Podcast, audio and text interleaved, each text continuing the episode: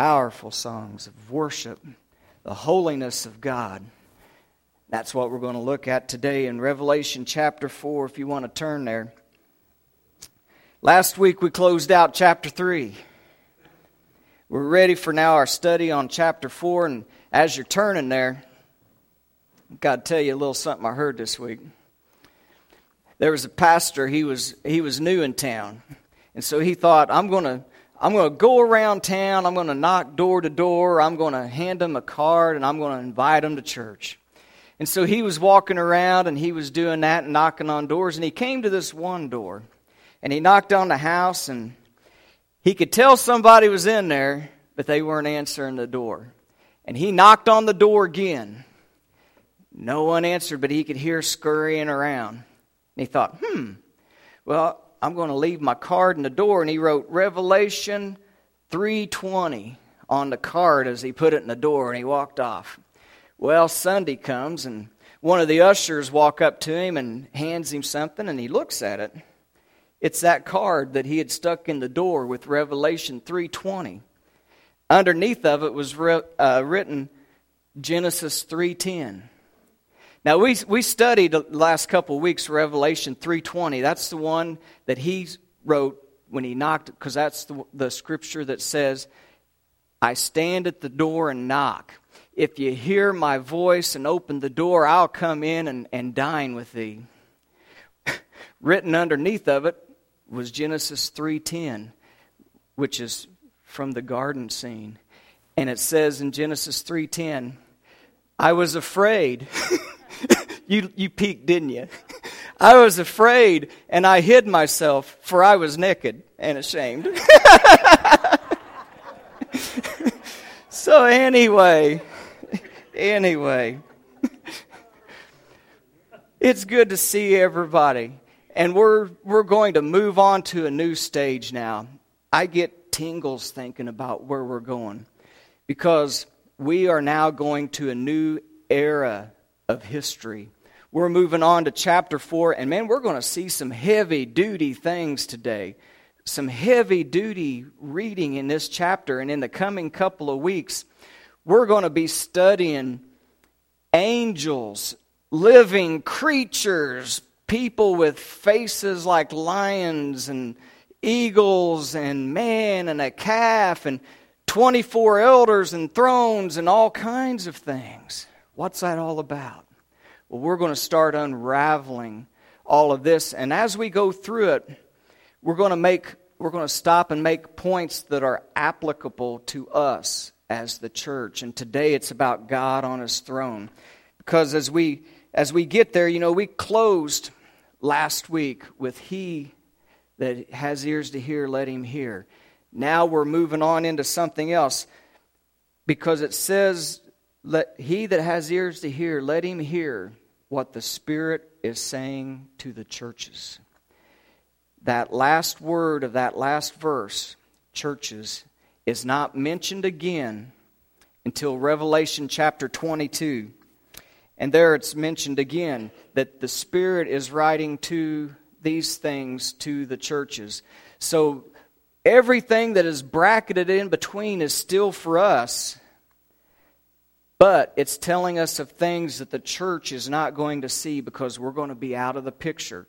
After chapter three, we are gone and out of the picture, and a new era of time and history starts to happen upon this earth. And Jesus said, I'm sending my angel to testify these things to you and to show you these things for the churches. And it's not mentioned anymore.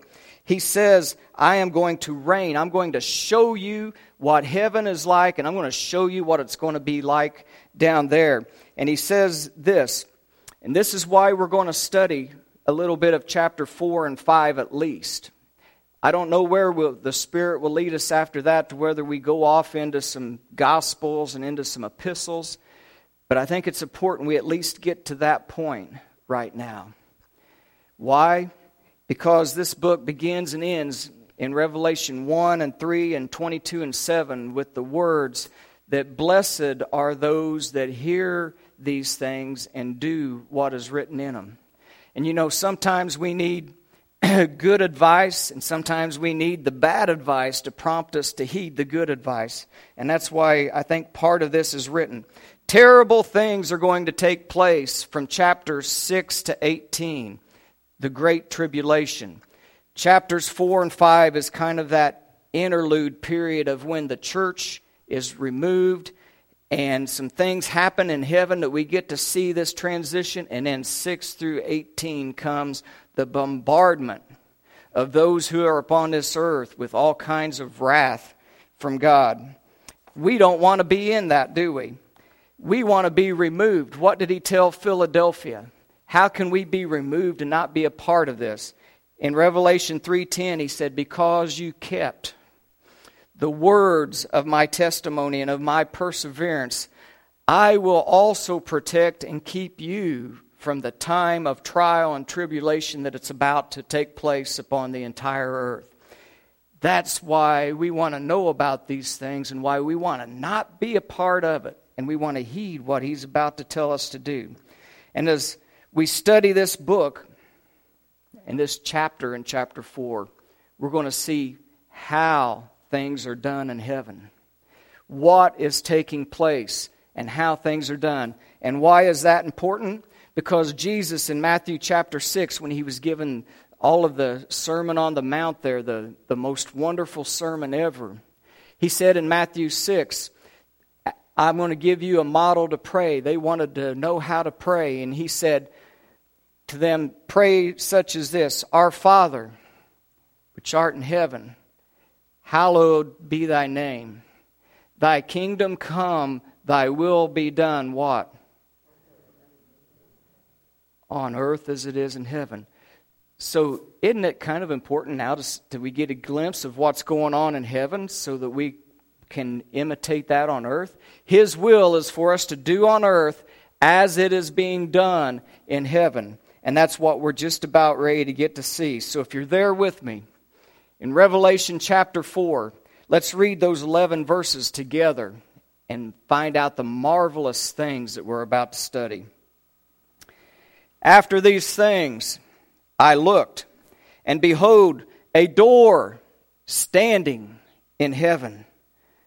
It was open, and the first voice that I had heard, the one that was like the sound of a trumpet speaking with me, said, Come up here. And I will show you what must take place after these things. And immediately I was caught up in the Spirit, and behold, a throne was standing in heaven, and there was one sitting upon that throne. And he who was sitting there was like a jasper stone, and sardius in appearance. There was a rainbow around the throne. It was like an emerald in appearance. And around the throne were twenty-four thrones. And upon the thrones I saw twenty-four elders. They were sitting, clothed in white garments, golden crowns upon their heads. And out from the throne came flashes of lightning, and sounds, and peals of thunder. And there were seven lamps of fire that was burning before the throne, which are the seven spirits of God. And before the throne, there was something like a sea of glass. It was like crystal. And in the center and around the throne were four living creatures, full of eyes in the front and behind. The first creature was like a lion, and the second one was like a calf.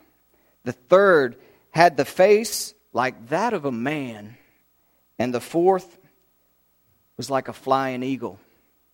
And the four living creatures, each one of them having six wings and full of eyes around and within, and day and night they do not cease to say what we just sang. Holy, holy, holy is the Lord God Almighty, who was and who is and who is to come.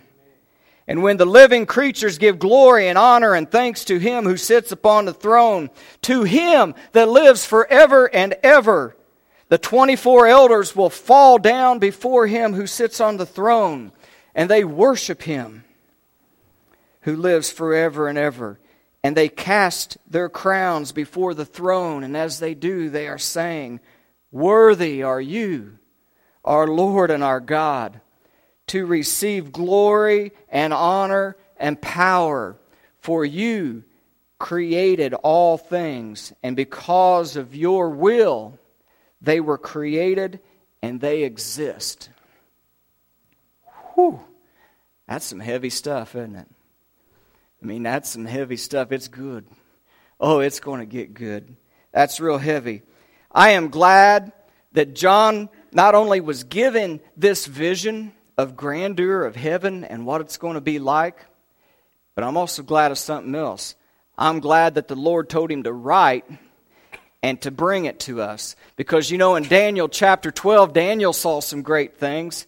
And Daniel started to write, and he said, "No, don't write. Because it's not the time. It's not the time for you to put this in writing. This is for the end of days. So don't write what you just saw." Man, I want to know what he saw.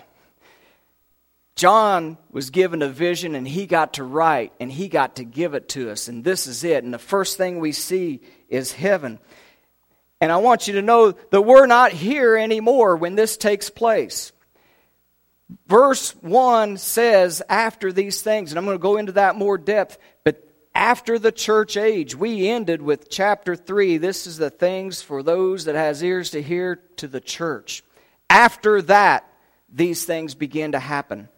What has just happened is what's in First Thessalonians chapter four and verse sixteen, when it says the Lord himself shall descend, and there's going to be a shout, and there's going to be the trump of the archangel, and the dead in Christ are going to rise first. And then we which are alive and remain are going to be caught up with them in the air, and there we shall always be with them forever in the presence of the Lord. That's what has just happened at the beginning of chapter four. In Revelation chapter one, John was commanded by the Lord to write some things. And what he said was, the one in chapter one who had a voice like a trumpet, like a commanding power on the battlefield, the trumpet that sounds through above all the noise in the din, he commanded me to write. And he said this in verse chapter one, verse nineteen. "Write therefore the things which you have seen." That's what you have seen up to this point, that vision of Christ walking among his candlesticks, which are the churches, and the way he was dressed in appearance. "Write what you have seen." Put it down. And then he says, "Write about the things which are." That's chapters two and three, the church age. That is what is are right now for them. And then he says, "Write the things that will take place after these things." It's a specific word in the original language called metatauta, after these things. It means a new epic, a new era, a whole new category of things. So you're going to write what you've seen, what is, and then what's going to take place in something totally different than what is right now. Three separate and distinct categories. The church age is a part of the middle category. But then, he says, I want you to write what's going to take place after these things. And that is metatauta. And then if you look up there, chapter four, verse one, what does it say? Both John and Jesus is going to make it distinct that we're entering into this period. Because John says, "After these things I looked." So here's his version. "After these things I looked, and behold, there was a door standing open in the heaven. And the voice of the one like a trumpet that I heard at the first in chapter one said unto me, Come up here, and I, Jesus Christ, will show you the things that are going to take place after these things." After chapters two and three in that church age, metatauta, a new beginning, a new era, and we are gone from these things. They make it clear that we're going to be out, and the third era of history is beginning right now. The things that take place after our age, the great tribulation that's going to come. And from chapter six, like we said, through eighteen, it's going to get intense, and then more intense, and then insanely intense. And we don't want to be here. And I think that's why It's written for us to learn, because I'm going to end the lesson with this, but I want to say it in the middle too for us. It's that he gave us, in all of those seven letters, two things. He gave us the rewards, and we've studied those the last two weeks, the the the things that prompt us by what his love is going to give to us. Some people are motivated by that. But some people are only motivated by fear. Work out your own salvation in fear and trembling, it says. So some people need a little bit further tweaking to get them to kind of have the ears to hear and to understand. And that's what chapters six through eighteen are. I mean, it's going to be intense through there. But he says this, look, as soon as he started writing, and we get a catch of, glimpse of this, what is the first thing that Jesus Christ reveals when he says, I'm going to show you the things that are to come? And he goes through that open door by the Spirit into the heavenly realm, and what's the first thing he says, sees there in verse two? Immediately I was caught up, and behold, a throne was standing in heaven, and one sitting upon the throne. The thing that they want us to know is kingdom authority. We just sung that. Kingdom authority. Thing that he wants us to know when we step through that open door, that your life on earth, I was sitting right here on the throne. And you said that you're a part of my kingdom. I am your king. I'm not the man upstairs. I'm glad you put that in there. I'm not the old man. I'm not, no. I'm God. And I'm on a throne. And you need to take me serious. If you got an ear to hear, you better hear what the Spirit is saying to the churches. And he says, I was in the Spirit, and I saw the one sitting upon the throne. And his attention is fixated there. It could have been on a lot of things. If you start looking around as he continued talking, well, there's twenty-four thrones with elders sitting upon them. And there's these four living creatures. That might have been the first thing that you think of, because, man, they look so out of place, don't they? I mean, that's kind of out there. No, the first thing that's important, the throne and the one who sits upon the throne. That was the focal point. That's what this whole chapter revolves around. What was it in Acts chapter two, in that first gospel sermon that Peter gave? And the people were gathered around, and he said, you know, we're not drunk like you're thinking. That was a noise of a spirit coming in. And this is what was prophesied by the prophet Joel, that this was going to be poured out among us. And he goes on to tell them that this Jesus Christ that you crucified is now both Lord and Christ. And he has been exalted. He has been lifted up. And he has been raised to the right hand of the Father. And he sits upon his throne. And from that moment on, he laid claim to the throne because he overcame. What did he promise us last week at the end of chapter three? If you open the door and you hear my voice and you overcome like I overcame, I will give you the right to sit on my throne with me in the heavenly realm. And the first thing that we see on the after these things is Jesus the Christ sitting upon his throne. It's no joke. This is it. And it's kingdom authority. And that's what he's wanting to know. The first thing that we see, he's been raised up. He has authority. I looked up the definition of a throne, because we talked about the British throne too, and who the ascension of the succession was last week. The definition of a throne is rulership and authority over the kingdom. So whenever the first thing that we see there immediately is the throne and he who sat upon him, what the Lord Jesus Christ wants us to know is kingdom, authority, rulership, and power. I am the one that is in charge of my kingdom, and you are my subjects. You live in my kingdom if you profess me. What did he say upon his resurrection in Matthew twenty-eight, eighteen, nineteen, twenty, all through there? He said, all authority has been given to me on heaven and in earth. Go ye therefore and make disciples of all nations, baptizing them in the name of the Father and the Son and the Holy Spirit, and then teaching them what? To observe all things whatsoever I have taught you, and I will be with you always, yea, even unto the end of the age. All authority, I'm now king.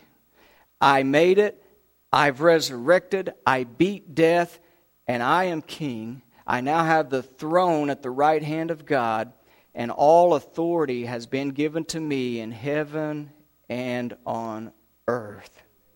Psalm forty-five. Because without rule and without authority, you have anarchy and chaos. If you don't have authority, rules, a kingdom, a structure, you have anything goes. You have anarchy among the people. And you have chaos, you have fear, and you have no freedom. You have no control. Psalm forty-five says this, your throne, O God, is forever and ever. A scepter of righteousness is the scepter of your kingdom. And you're talking about Isaiah six. I know you are, aren't you? Because he signs that every time with his email. Here I am, send me. Go into Isaiah chapter six with me for a moment there. What's it say? In the year that King Uzziah died, I saw the Lord exalted and lifted up. He's sitting on his throne. And these are grand pictures of a kingdom and power. I seen him exalted and lifted up, and the train of his robe filled the entire temple of God, and smoke was coming up and filling the area as I looked at this. And then he says this, above it stood seraphim. Those are those mighty angels with six wings. Each had six wings. With two he covered his face. With two he covered his feet. And with two he was able to fly around with. And then it says the angels cried one to another. Again, what did they say? Right. Holy, holy, holy. And we just don't understand what worship and who we're worshiping sometimes. Man, holy is the Lord God. Even these angelic beings, that's all that they are doing is praising and telling how holy He is, is the Lord of hosts. The whole earth is full of His glory.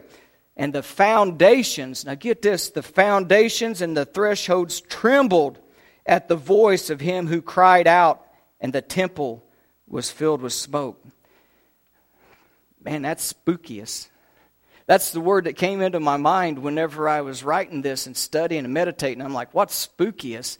I guess I wanted to make a combination kind of between scary or ominous and something that was like glorious at the same time. So it's kind of like spookiest, man. It's glorious, but yet it's kind of scary at the same time. You know what Isaiah said when he saw this? He didn't say spookiest. He said, woe is me. You know what that is in the Hebrew? I went in there and looked it up. Oi. You've heard people holler, oi? That's what he hollered. He saw the Lord on His throne and lifted up, and he saw the smoke, and he saw the train fill the temple, and he saw the angels, the, the seraphim. Oi! I'm undone. He People will tell you, yeah, I, I spoke with God, or I saw Jesus and He was like my buddy. Every time a person even sees an angel, they fall over as a dead man. Somebody tells you that, don't believe them.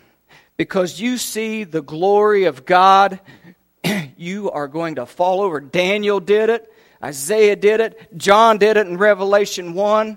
And if John, who was the apostle that Jesus loved, falls over on his face as a dead man, you better believe that if you actually saw him, you you would really know it if you were still alive. Oi! He says, "For I am ruined. I'm undone." What it means is I am devastated. I am I am taken out of here. I am not going to make it through this. I am going to perish. Why? Think about all we say and do and what our life exudes. Look at what he says. Here's, here's a prophet of God. I am a man of unclean lips, and I'm hanging out with a bunch of people who have unclean lips. So, oi, woe is me. I have seen the King, the Lord of hosts. And then what happened? Before the Lord could speak to him and before he could speak back, what happened?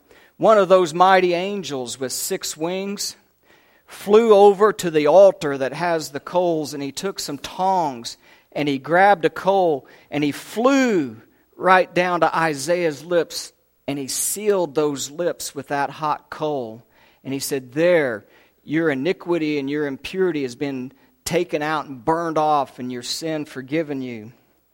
And then the next thing that happened was a voice from that throne asking a question. Same question he's asked of all of us, because we have a commission to go and to teach all people. The Lord says, "Who will I send? Who will represent us on this earth?" And Isaiah said, "Here am I. Send me." And so what did the Lord tell him? Here's the message that the Lord wanted Isaiah to take back to his people, his subjects, the kingdom of Israel, upon whom this Lord sits upon the throne with his train filling the temple. He says, "Tell the people, you keep on hearing. My folks are presenting the word to you. I keep giving you my word. You keep on hearing, but you won't listen. You keep on having eyes that see what I'm telling you, but you won't understand. You just won't get it. Therefore, the time has come that I'm going to render your heart, your eyes, your ears to where you're just not going to hear from now on." Tell them that. They're going to be dull and dim. You see, the Lord of hosts, that means the Lord Sabaoth, or the Lord of the armies, is what the Lord of hosts means. He's getting tired of people rejecting his word, rejecting him as king, rejecting him as authority over his kingdom, and wanting to do what they want to do. And he says, "I'm tired of it."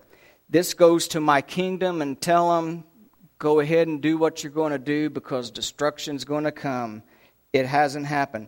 It was the message in Isaiah's day. It was the message in Revelation chapter two and three that he just gave us. And that day is now being presented to us in Revelation chapter four, as we see the first thing, as the Lord is coming upon the earth to judge it, of those who are remaining through here, to give them some trouble and tribulation. We are seeing the throne of the one who says, "Okay, I've been telling you, I told you seven times in the last two chapters, he that has ears to hear, let him hear what I'm trying to say to my kingdom, the church."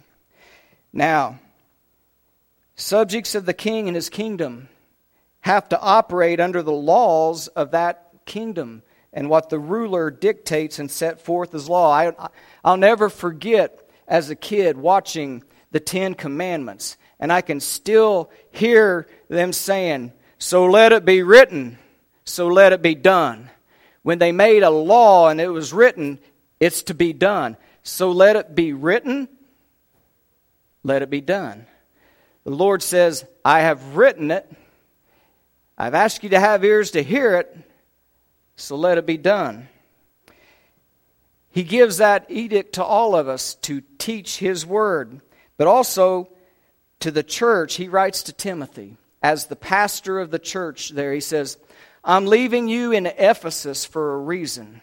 I'm going, I'm bringing you here. You know what I teach in every church, in every place. So I want you to go there and teach the word of God and instruct the people there the men not to teach a strange or a false doctrine to my people. Those folks, in verse seven there, they want to be teachers. They desire to be teachers and teach what they want to do, but they don't know anything about what they are saying and what they are trying to communicate to the people. It is a false statement. They are running around, it says, making confident, bold statements about what they think is truth, but they have no idea how far they have strayed. You know how far they've strayed from the truth? If you go down to verses nineteen and twenty, Paul continues telling Timothy, a couple of them in verse twenty, are of whom are Hymenaeus and, well, I don't have him up there, and Phalangenes or something like that. But he says in verse twenty, I have gave them over to Satan. That's deep.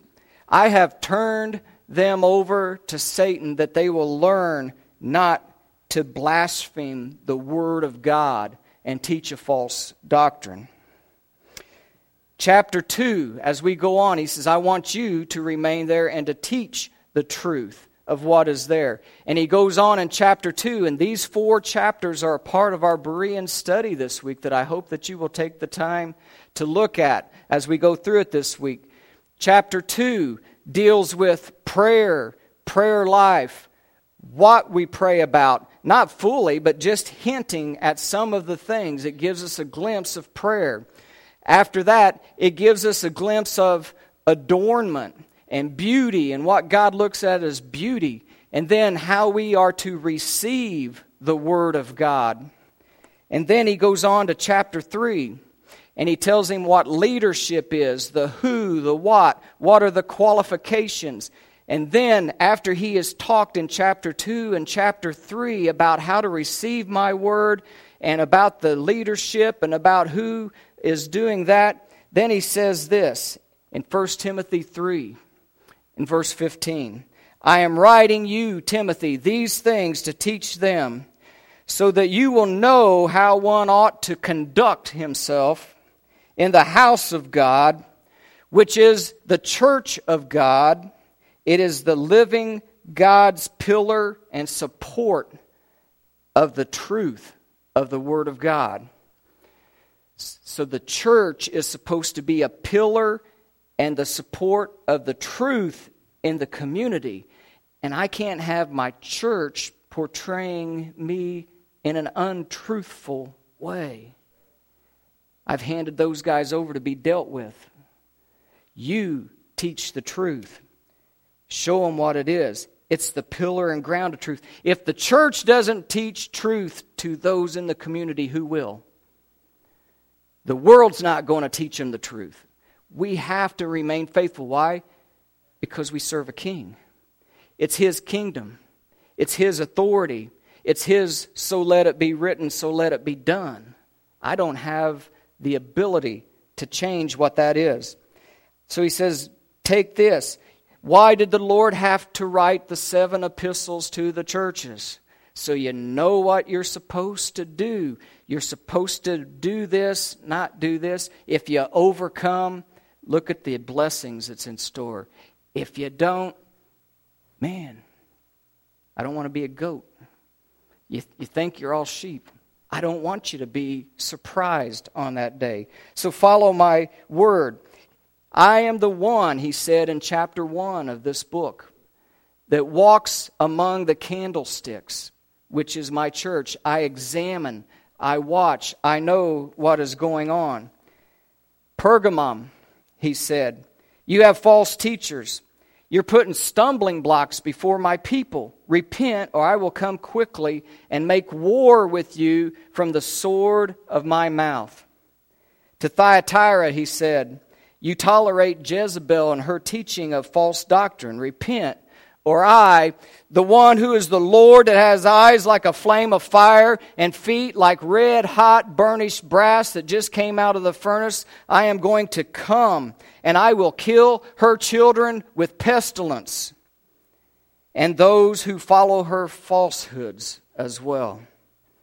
I will do this. What did he say in chapter two and verse twenty-three when he said that? He said, I will do this so that all the churches, all of them, will know that I am he who searches the minds and the hearts of people, and I will give to each one according to their deeds.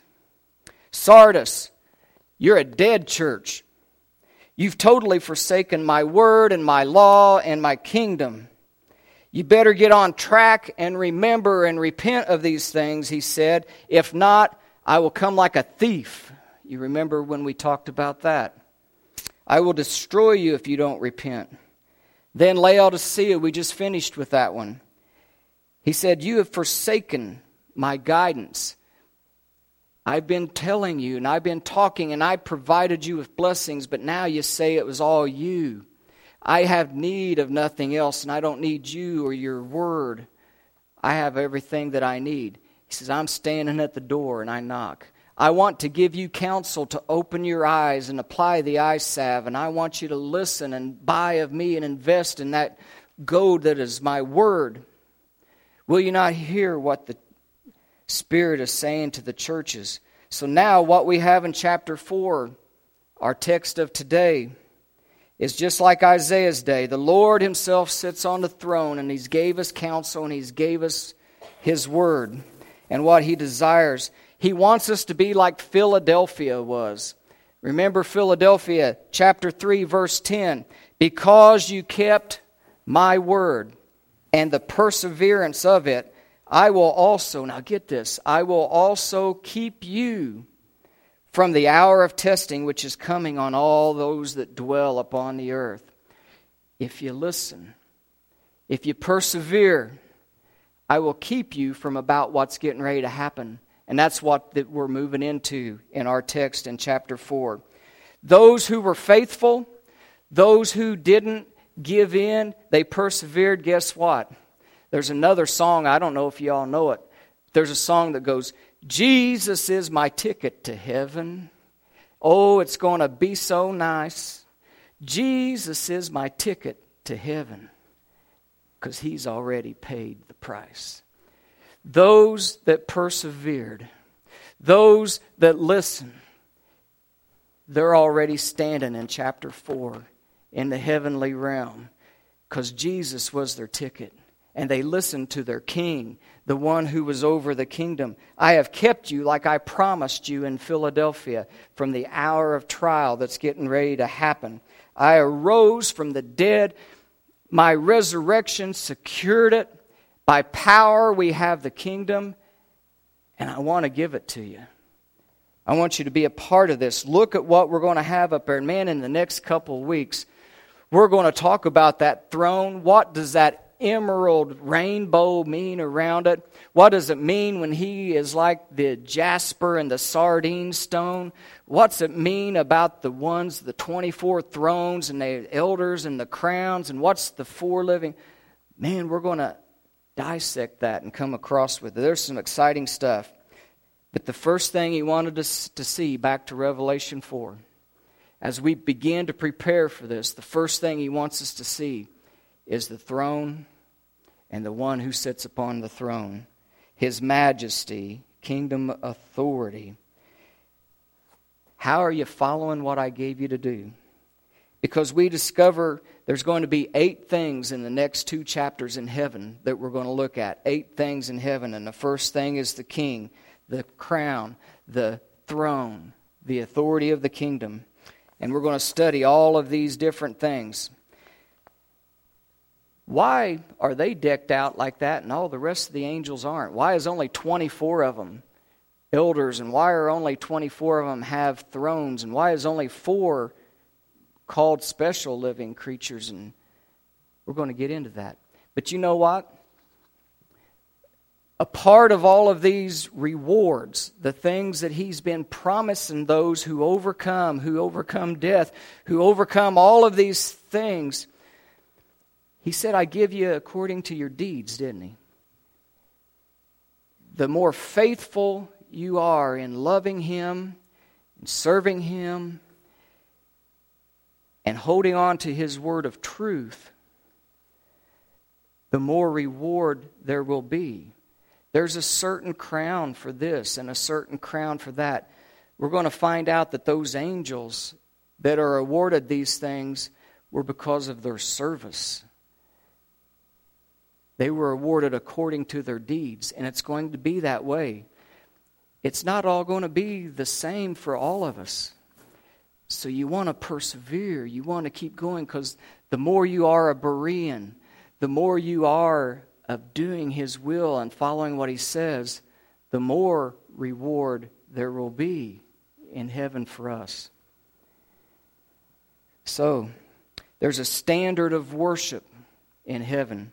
If you look at verse nine there of chapter four, the four living creatures, the ones who had the six wings and full of eyes within, we're going to find out what that means too, and why they were awarded that, and why they're special as the four creatures. That's a uniform of honor that they have of these eyes. Give you a hint of things to come.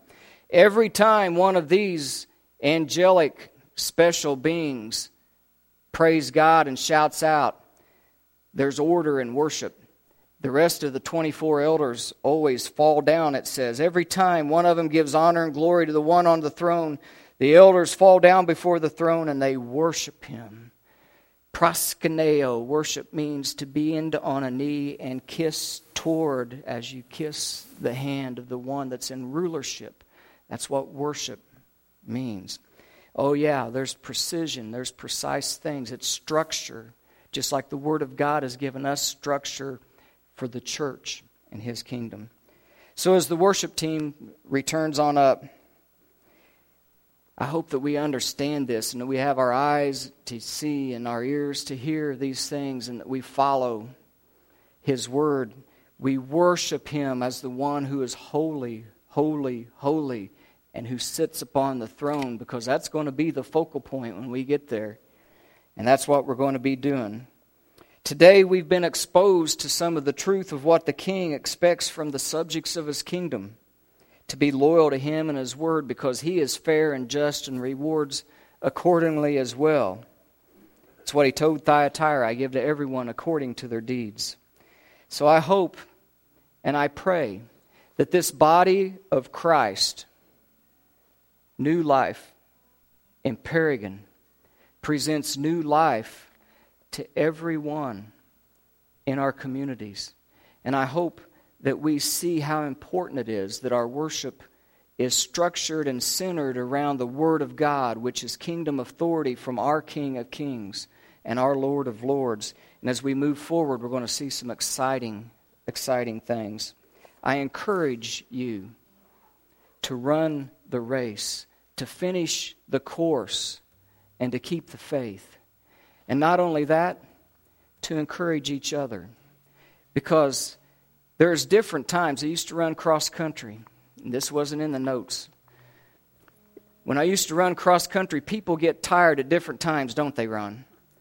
You might be getting your second wind when somebody else is starting to struggle. And that's the way it is with us in the body as we run that race and we're trying to finish that course. Some of us are on our second wind.